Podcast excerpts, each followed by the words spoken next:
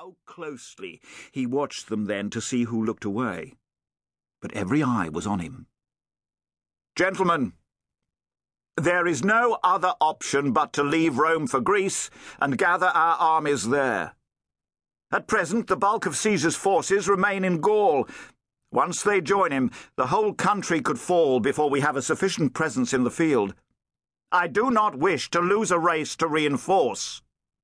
Better to be certain and go to our armies. There are ten legions in Greece waiting for the call to defend against this traitor. We must not disappoint them. If he remains in our city, we will return to tear him out, exactly as Cornelius Sulla did to his uncle. The battle must be joined with him. He has made that clear by ignoring the lawful orders of this Senate. There can be no agreements, no peace, while he lives. Rome cannot have two masters, and I will not allow a rogue general to destroy what we have all built here.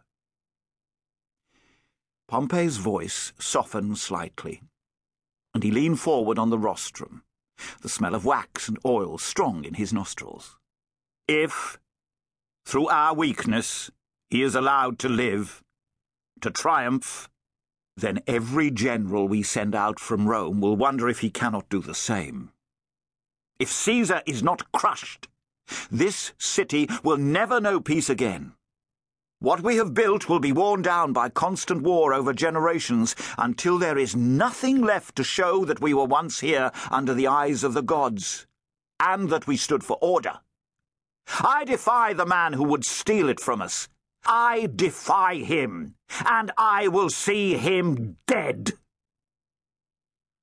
Many of them were on their feet, their eyes bright.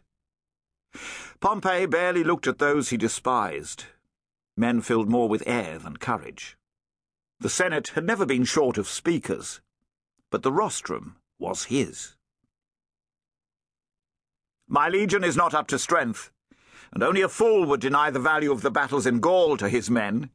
Even with the guards from the road forts, we do not have sufficient force to guarantee a victory. Do not think I enter into this lightly. I greet the news with pain and anger but I will not scorn him from our gates and then lose my city under me. He paused and waved his hand lightly at those who had risen. Confused, they sat down, frowning. When he comes, he will find this Senate House empty, with the doors broken from their hinges. He waited through the uproar as they understood at last that he did not intend to leave alone.